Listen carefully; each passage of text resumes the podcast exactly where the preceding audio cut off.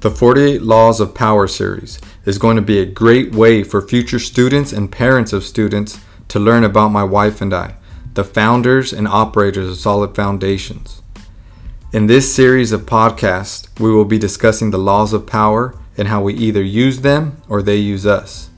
I'm sure if you are listening to this podcast, you are familiar with the Solid Foundations mission. You know everything we do is to instill confidence in our youth. With that being said, I thought it would be cool to start a mini series that allows us to tell stories of our past, particularly as teens and into our early 20s.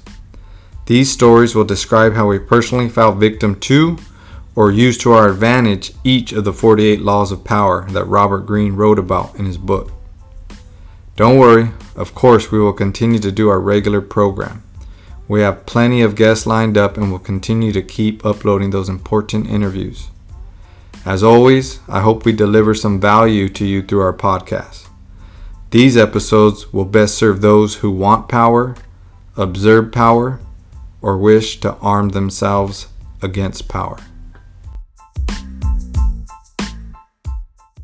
Welcome back to our book club of the 48 Laws of Power. I am your host, Crystal Regalado, and we have Gilbert Regalado.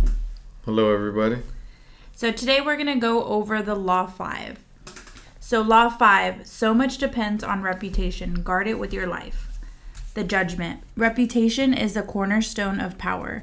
Through reputation alone, you can intimidate and win. Once it slips, however, you are vulnerable and will be attacked on all sides. Make your reputation unassailable. Always be alert to potential attacks and thwart them before they happen. Meanwhile, learn to destroy your enemies by opening holes in their own reputation. Then stand aside and let public opinion hang them. So today, we're going to go over observance or transgression? Wait. Today we'll be going over observance of the law. Okay, and what is the summary of the observance? So, the observance of the law was China's War of the Three Kingdoms back in 207 to 265 AD. There was a great general, Zhou Liang, and he had such a great reputation of being such a fierce warrior, but not only fierce, also clever.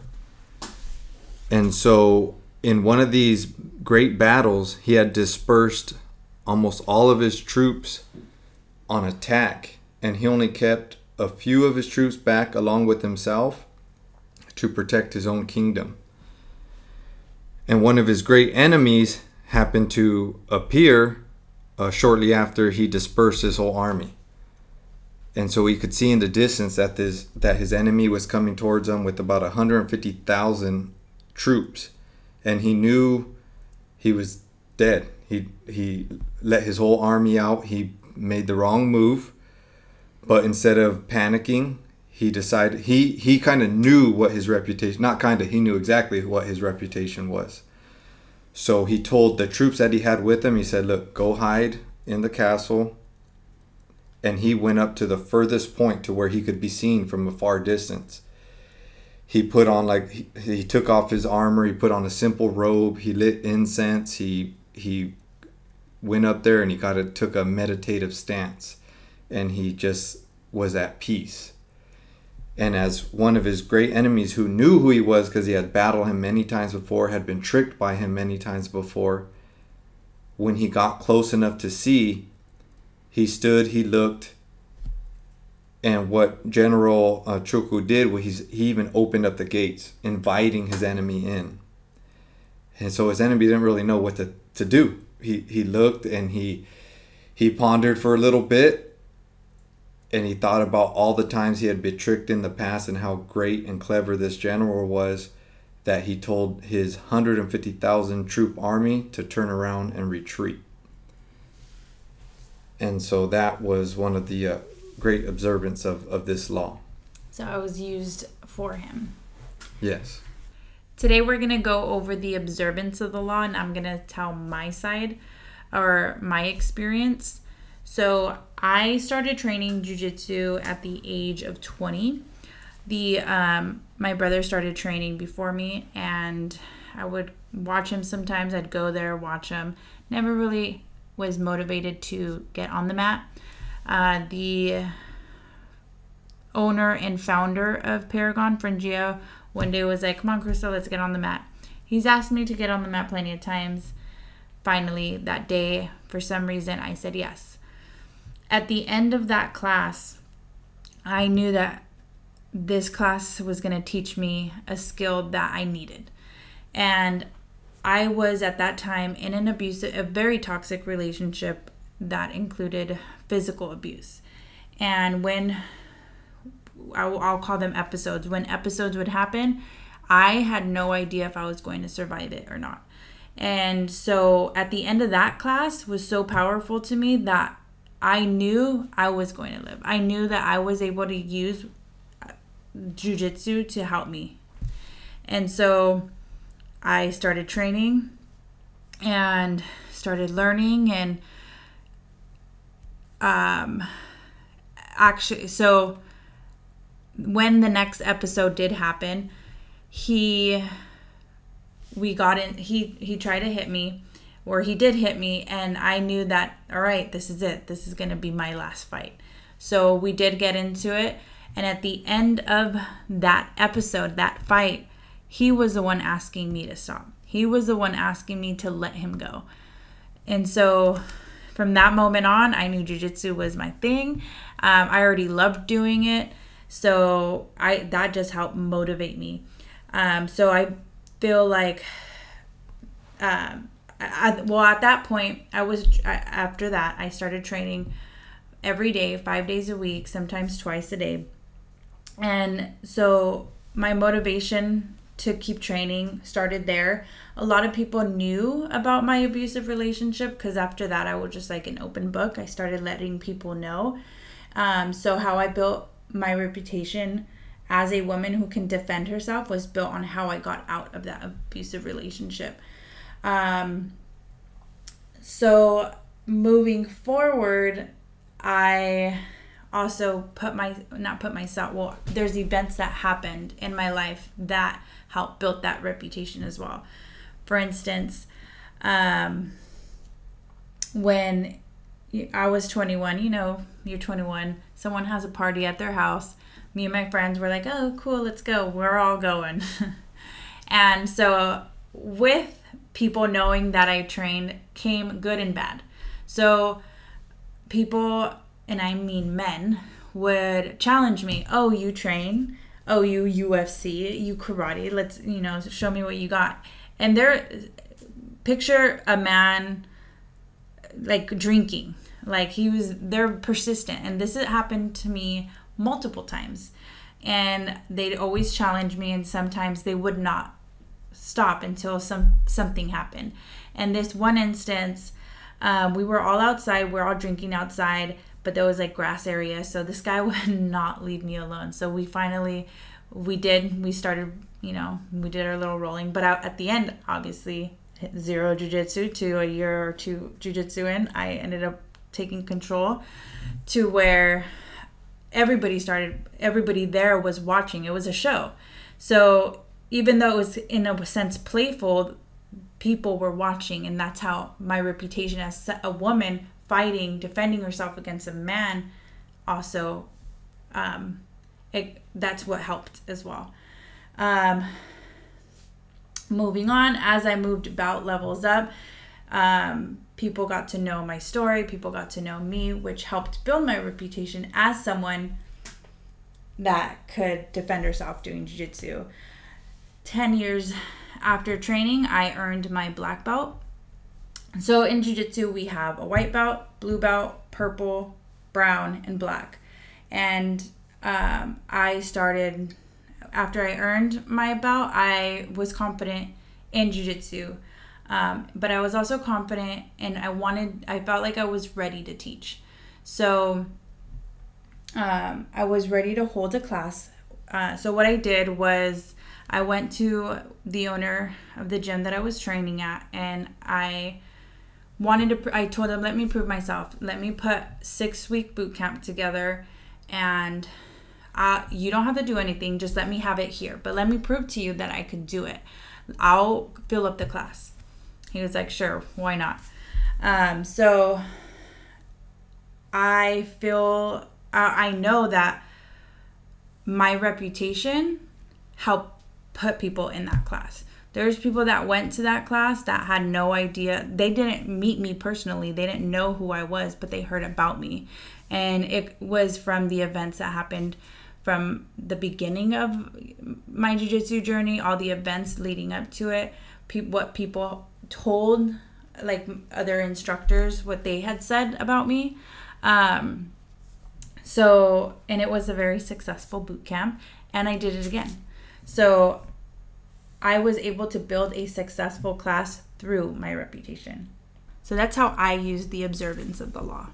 So to the to the new women who joined your class, them not ever trained because I totally get when you've trained at even at least one if you start for three months or six months you realize damn this is this is this is hard this is going to be a mission to stick with this for for many many years so you can totally get if this person got a black belt they've been training for this many years they're dedicated and they're they're skilled.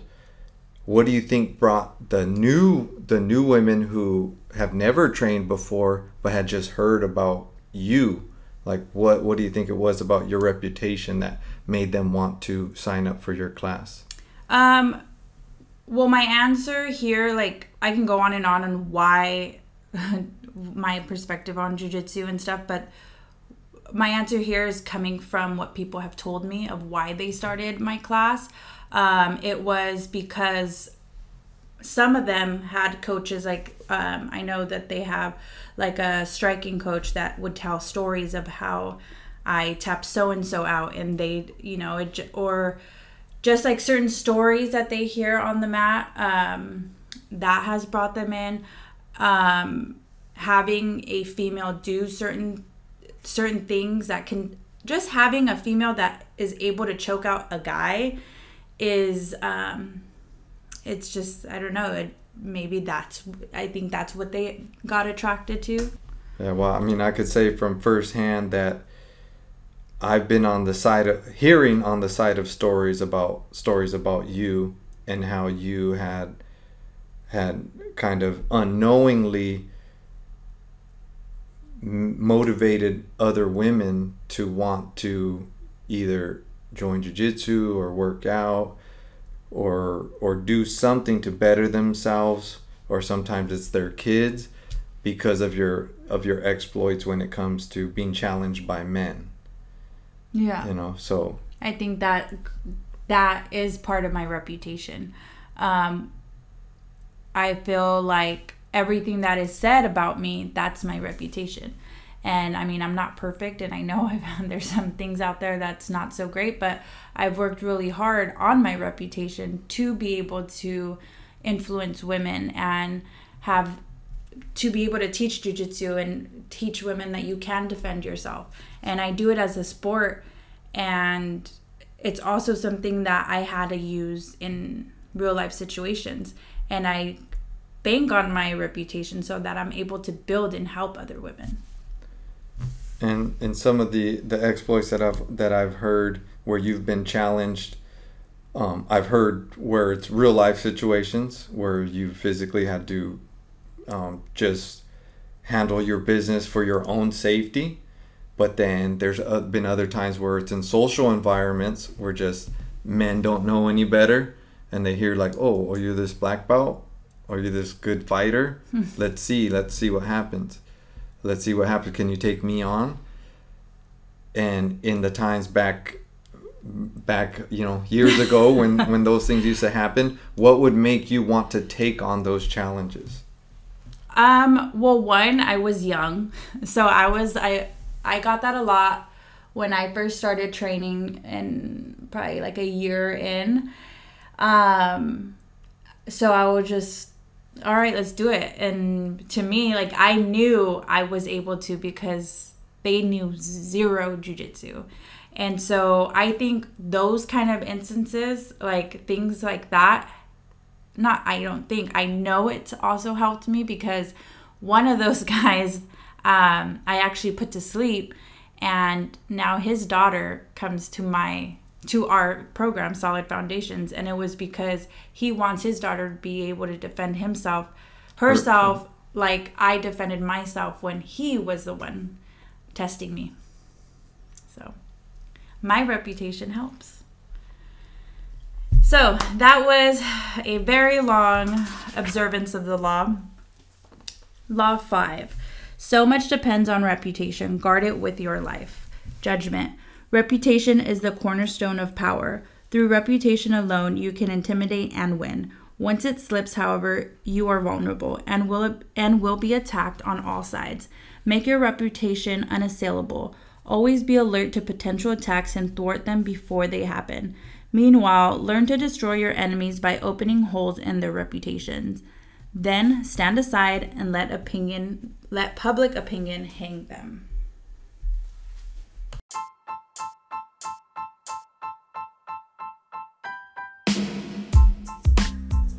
Thank you for listening.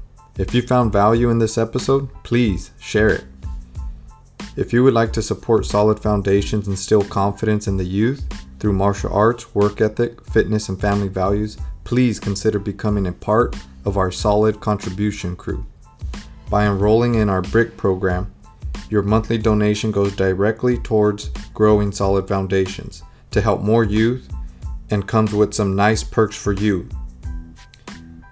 You can also see how your donations are being used when you follow us on Instagram.